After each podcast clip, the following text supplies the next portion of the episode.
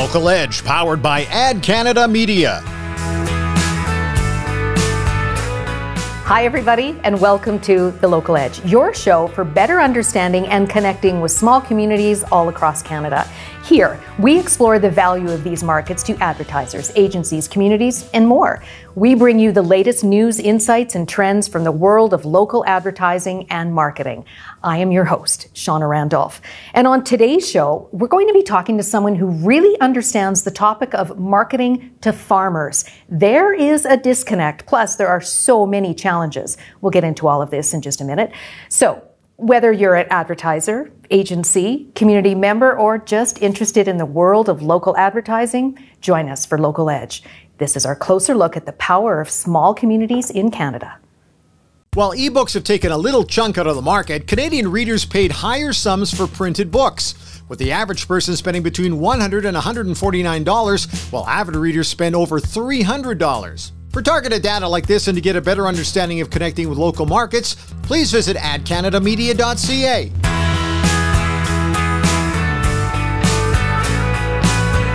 And joining us on today's episode is Cherilyn Jolly Nagel. Now, Cherilyn is a farmer, speaker, director, and advocate for global agriculture policy initiatives, and she is also considered one of Canada's top 50 most influential people in agriculture. And she joins us today from Saskatchewan. Very nice to have you here, Cherilyn. Pleasure. Thanks for having me. Let's talk about where exactly you are to really paint the picture for our, our viewers here today. What part? Oh, I love to talk about my hometown. Uh, the name is Mossbank. We're 45 miles southwest of Moose Jaw, so very south central Saskatchewan, just a couple of hours from the US border. There's some rolling plains, there's some flat land. We, we kind of have it all, and it looks, we're all finished harvest. So it looks a, a little desolate at the moment, but in the middle of the canola growing season, it's really very beautiful. Okay, so let's talk about what you specialize with your, your farming and a little bit about yourself and why does the farm life appeal to you? Oh, well, okay. Well, we grow, so I'm farming right, right now with my husband and family, and we are raising two teenagers. And they are both, you know, gunslinging, tractor driving, you know, dirt bike riding girls. And they they love to be here on the farm and drive tractors and, and learn all about life on the farm. They they really don't know any different but they would tell you that they've enjoyed living here on the farm and farming with us. On our farm, we grow pulse crops, which are typically lentils or chickpeas or both. We'll grow a cereal crop, and that has been durum for the most part, but sometimes there's barley in the mix for those beer drinkers out there. And an oil seed. So that will typically be canola, although in the past, many moons ago, we've grown a flax and mustard seed, which listeners might be familiar with. Sure. And you know, I I suppose I do have a very strong appreciation for life on the farm now, but I didn't always. So my my gratitude level is much higher now than it ever was before. I did grow up on a farm, uh, very close to where I'm living now, but I was, you know, a typical teenage girl, I suppose, and thought grass was greener everywhere else but my hometown. So I'm I'm now a very grateful uh, farmer and, and thrilled to be living here.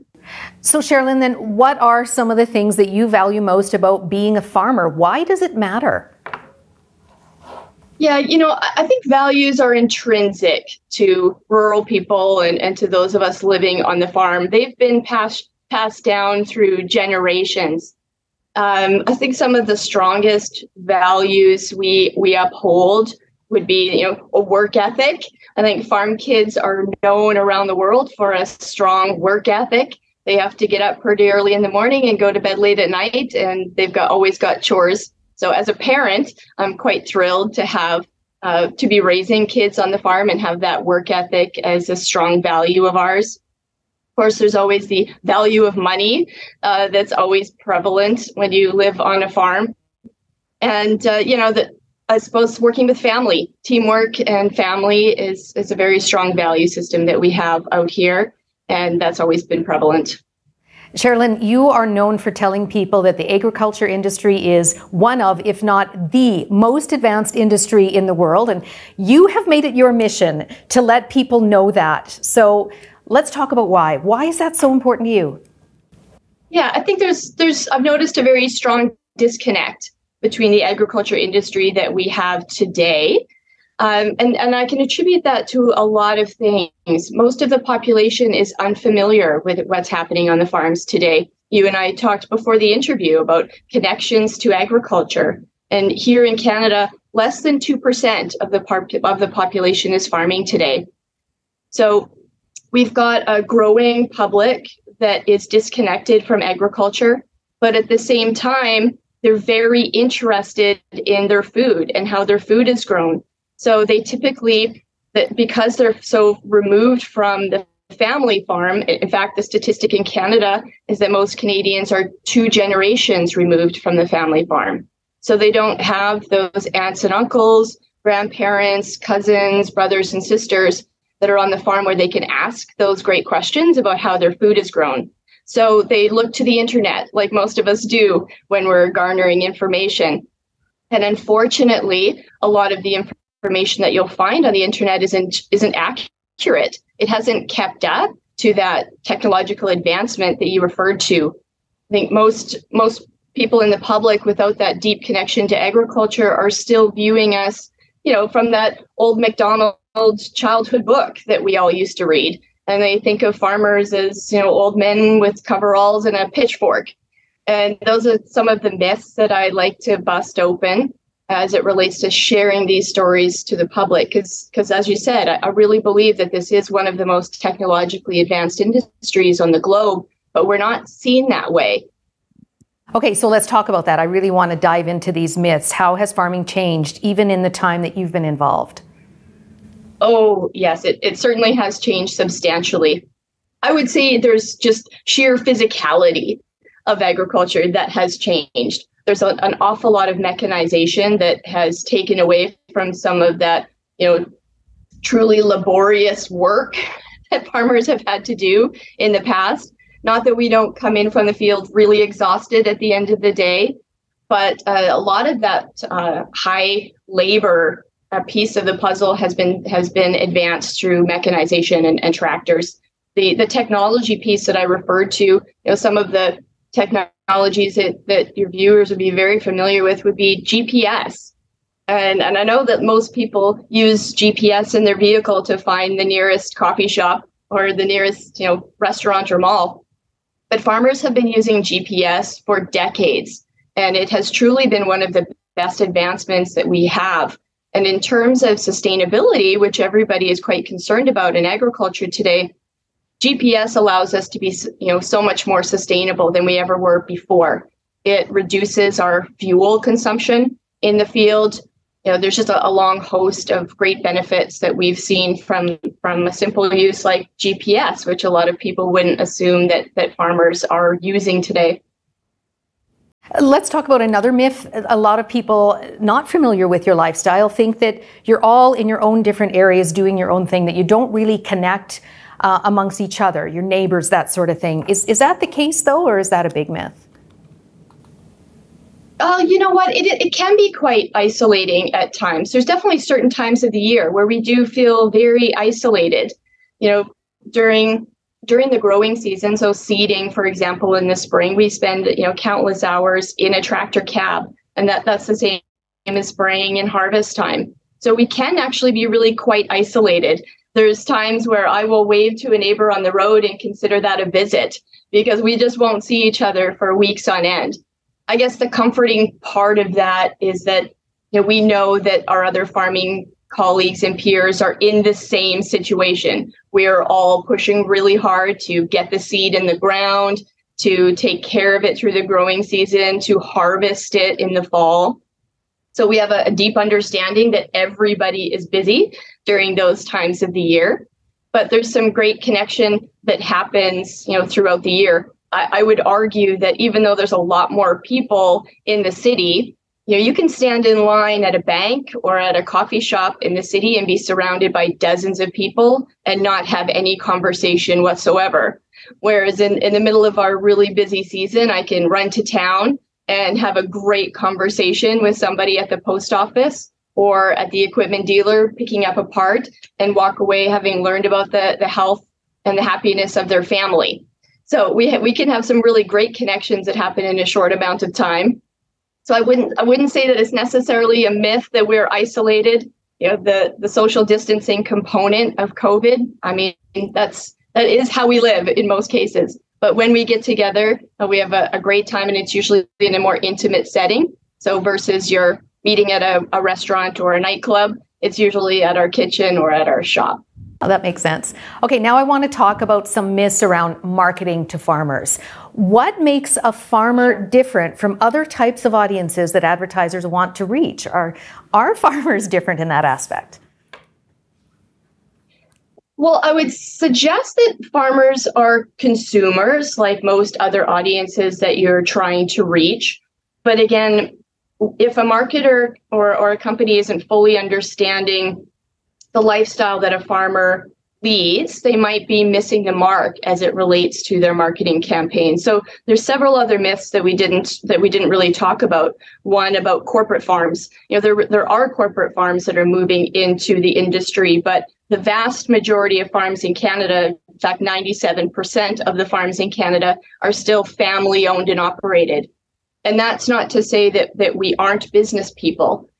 So most of these farms that are existing today, that less than 2% of us that are farming are dealing with multi million dollar farm operations. And that has advanced substantially over just the last couple of years. So, several several mistakes that I see on a fairly regular basis, and I use mistakes loosely, but uh, it's just an interest of mine that companies would spend that much time, energy, resources, and money trying to market to farmers without really ensuring uh, that they're hitting the mark. So, something that I see on a pretty regular basis is the assumption that farmers need help.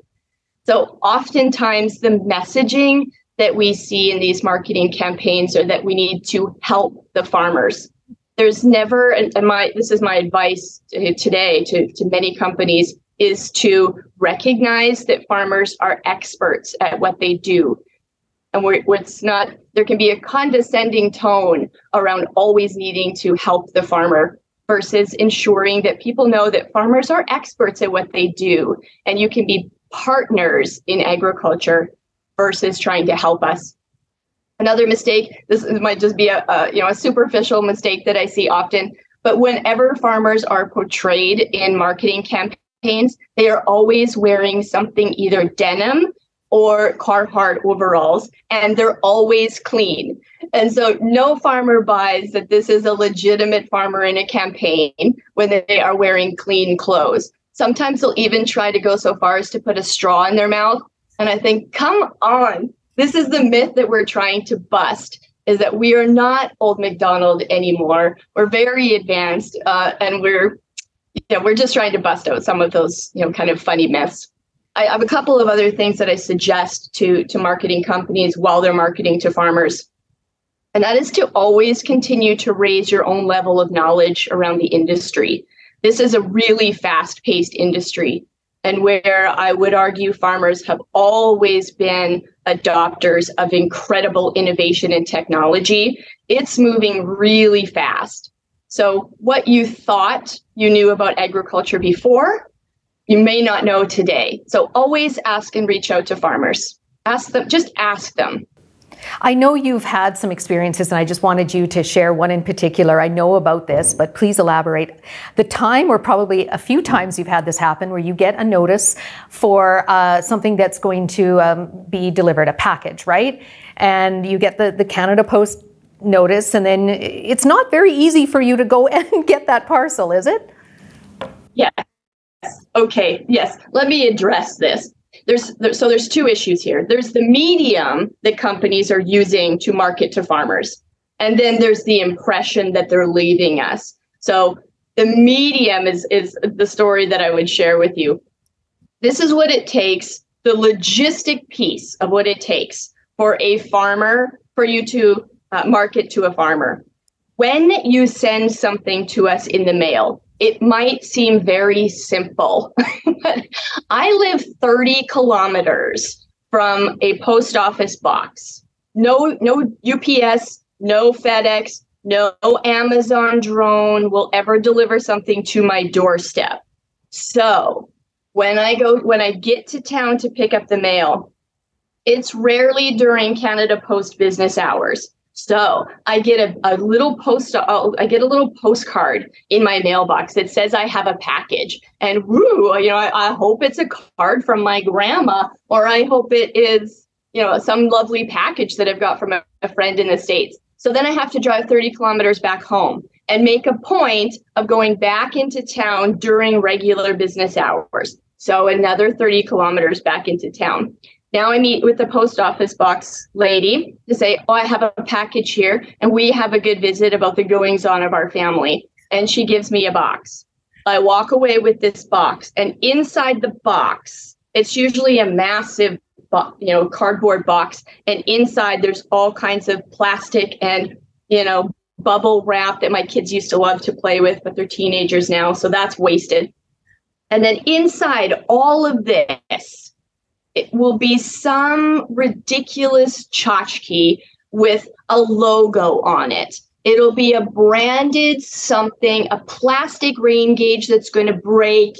It'll be a hat that I'm never going to wear. It's going to be a go mug, something ridiculous with a little note on it from the company that's saying they're they're grateful for our business. And I think that just the fuel alone and the time it took me to go and get that I would rather you not send it to me. Plus, we look at the postage that it took you to send that package to us and we think this is an incredible waste of money. And farmers are often taking pictures of this stuff and sharing it with each other. Like, can you believe they sent us this in the mail? So it's become like an inside joke to see who can get the most ridiculous tchotchke in the mail. and absolutely no business is done. No loyalty has been created based on these tchotchkes that get sent us in the mail. Is it even insulting to you?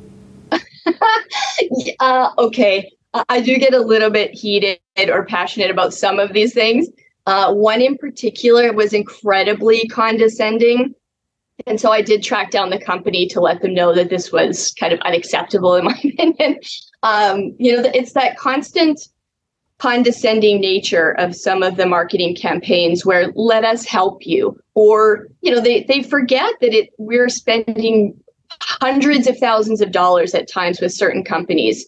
And so you know putting my name in a draw to win you know uh, i don't know a, a little cooler package or something it's just it's not hitting the mark. It doesn't make me feel like you really appreciate or value our business. There's so much better ways to connect with farmers than sending us, you know, crap in the mail. Okay, so then let's talk about maybe online advertising in that. And I know with your your specialty and you do a lot of speaking and that sort of thing and you give a lot of advice and then there's those trends, those kind of fashionable urban trends for advertising. Um, how do you get around that so that people can hear what you're saying instead of being wrapped up in what is the latest thing? You know, I'm not going to suggest that that marketing to farmers is easy. Uh, so even during actually a couple of years ago, I teamed up with some colleagues of mine to create a program. It's an online training program. It's a one hour training program titled So Your Client is a Farmer. and it was meant to kind of address some of these obvious mistakes that companies were making when trying to do business with farmers. So I certainly, if, I had to build a training program, I would certainly appreciate that we can be an intimidating group.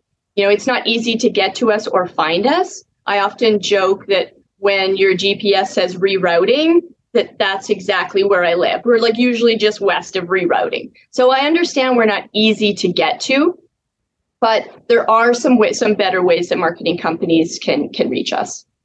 Okay, how? How is is the best way especially when you have that challenge of of connectivity with with the internet in your world. So you know we've talked many times on the show about um, how it can be very difficult to reach people in in rural areas. Yes okay. So i would say there's some older older mediums that are highly effective. So as an example when land comes up for sale and these land purchases are incredibly expensive purchase these are large purchases we still look to a local newspaper to find those advertising versus a, you know a kijiji lots of farmers are on kijiji and looking for for um, buy and sell programs that way. So that's still an effective way to reach us.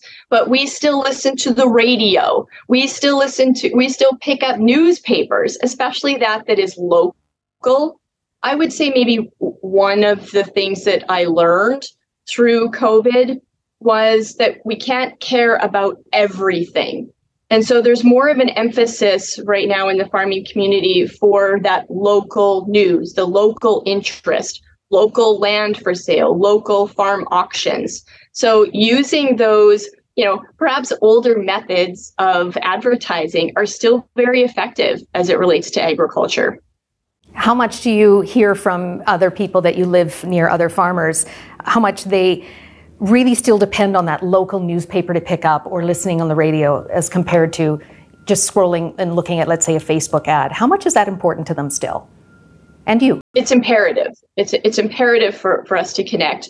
And you know, I actually did. I, I was listening to a couple of the local edge podcasts to kind of prepare and and learn a little more about your podcast and and the material that you're covering. And one thing that really struck me was in the interview with the editor from Moosomin. And he said specifically in part as, as an editor of a local newspaper, that one of the benefits of his papers, he has the the the ability to print an interview verbatim rather than cut bits and pieces and edit it down to practically nothing. And as a reader of newspapers, I really appreciated that. I liked the concept that a local newspaper is going to give me the whole story versus something that's been cut down and not allowing me to sh- to have all of that information. I'm a, cons- I'm a I'm probably more a consumer of news than the general farmer. But I'm always seeking out opportunities to hear and learn more about what's happening in the agriculture industry. And, you know, Real Ag radio, for example, that would be my go to source of information as it's related to the industry. And that's very local. I, am so impressed that you actually uh, took the extra time in preparation, although why am I surprised? I know you're very thorough. Um, and then that episode you were mentioning, it was Kevin Weedmark in, in. Yeah, he had some great feedback and then just kind of dispelling those myths that um, you need to to do this online kind of way to to uh, attract people and advertise there. Um, okay, I want to talk a little bit now about this trend. So we've we've talked a lot on our show about research showing the transition to online media consumption is happening faster in metropolitan areas than it is in rural communities. Um, do you find that to be the case? Well, that might just be sheer necessity. So we haven't really talked yet about actual connectivity.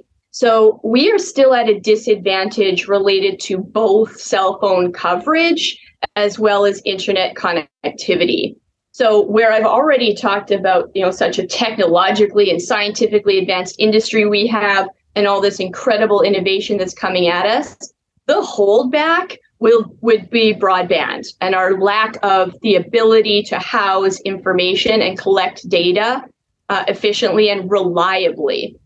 So that is a, is a whole, you know, uh, side piece of what I'm trying of what we're trying to do in in that lobby effort to ensure that the government recognizes the essential nature of agriculture again through the pandemic agriculture was cited as a essential service and yet most of us living you know not even just rurally because i would say that we've come a long way giving rural communities better connectivity. But i don't even live rurally. Again i live 30 kilometers from a small town. So it's it's even one step farther than rural. So the holdback for us to consume more advertising online will be that we simply can't get it some days I, I, joke that you know everybody out there is watching Game of Thrones, and that is a commitment that I just can't possibly make because there's no way I would get through a full episode. So, how does this affect modern life in the farm, uh, also the business of farming with that challenge? It absolutely affects the business. Now, listen. As a sidebar, I have two teenagers living in this house. So when the internet go down, goes down, I'm not that sad. It just means that the kids may not have you know access to their phones for a couple of hours. A little less cell service is not a bad thing when you're a mom. However, when you're trying to operate a business, when you're trying to connect with your own business partners, or I'm trying to have meetings and Zoom calls so, so, that I'm not driving hundreds of kilometers to get to meetings anymore. That's where it really poses a challenge. And I would say frustrating doesn't begin to describe it. Uh, there's actual areas on our farm that ha- that are dead zones where we don't have cell phone coverage at all in certain fields, which also uh, suggests a safety concern when we have you know kids and employees out there without access to cell phone service. And and the two of them are very much connected because at, uh, you know as we tried to log on for this zoom call this morning my wi-fi wasn't working. There's just too much wind outside to work so i'm running it off my cell phone. So we're spending an enormous amount of money trying to discover new ways to have better connections certainly the introduction of starlink is helping a lot of rural communities many of my colleagues have accessed that and and have noticed a big difference I'm still I'm still trying to support locally and using the services that are available to me now, but it may come to a point where we have to outgrow that as well. And so we've talked as well on this show about federal government initiatives. They've realized that they've made it very clear that this is an issue, uh, but there's been a lot of talk about it's just taking so long. So what more do you want to see? Probably something really soon. yeah, it, I'm not patient. I was not born with a patient gene. So I've been waiting too long already to see better cell phone coverage and better internet connectivity. So it's never going to be fast enough for me. I'll, I'll admit that. But it's going to take infrastructure investment from governments for us to be able to, to really check this off the box. Again, we Canadian, Canadian farmers are substantially contributing to the economy, to the to the GDP so we need to have some investment from government that is and, and from the public that is so, that is supported by that. And I think it's certainly I wouldn't suggest that farmers aren't also willing to contribute. We will pay for good service, but we're just not getting it. Cherilyn, bottom line, what do you want people watching this today to take from you. You have so much wealth of knowledge. We understand your life as a farmer, your challenges with with uh, being misunderstood, challenges with connectivity. What is your underlying message for everyone? Farmers are fantastic people. And even though we are difficult to reach at times because of our location, because of the logistics of it, we do want to be asked. If marketed to, I think one of the one of the the things we're missing in marketing is actually asking farmers what they need. I get on a very regular basis calls from companies that have come up with the new and latest thing that will solve all of the problems for farmers. And most of the time, it, it doesn't hit the mark. So there's a lack of connection because there's very few farmers today. So there's a lack of connection between farmers and the general public. And we're doing our best to communicate uh, communication has not been part of the curriculum for farmers, all of these generations before me. So we're learning to communicate better about what we do in agriculture and how to reach us. But for the most part, we're making ourselves more available and we would like to be asked. And we we enjoy, you know, having strong business relationships and and uh, yeah. One more question, Cherilyn. What are the two jars on the desk behind you? Is that something that you've you've produced? Now, listen, I do have a bit of a marketing background, so I know me some product placement. So it's lovely for you to ask about these things around me. Okay. Yes, these are this are actually friends of ours. This is a local product. These are canned pickled chickpeas. This is a, a garlic, and there's a jalapeno behind me. Riverstone. They're they're proudly grown right here in Saskatchewan, and I think they're the funnest thing to have on a charcuterie board. So uh, Riverstone chickpeas, you can look those up. You can find them in co-ops and various stores. And then also there's some great books uh, by some farm authors behind me too. Billy J. Miller, he wrote two books, Farm Wives and uh, Farm Kids, and they're just fantastic stories about life on the farm.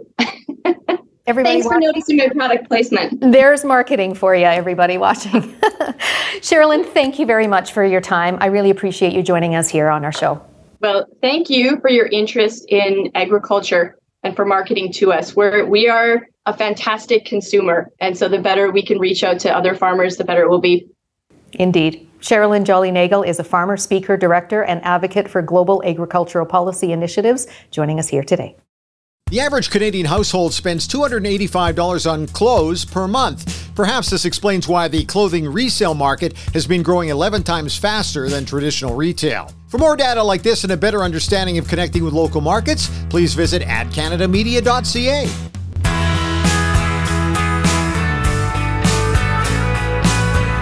Thank you, everyone, so much for spending time with us here on Local Edge. My name is Shawna Randolph. Very pleased to be your host. For more information and extended interviews, be sure to subscribe to the Local Edge podcast on any of the major platforms like Spotify, Apple, Google, and of course, much more.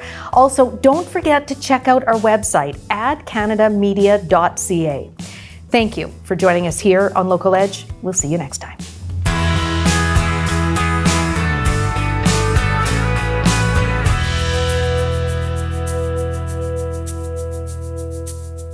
This series is proudly produced by the team at Road 55.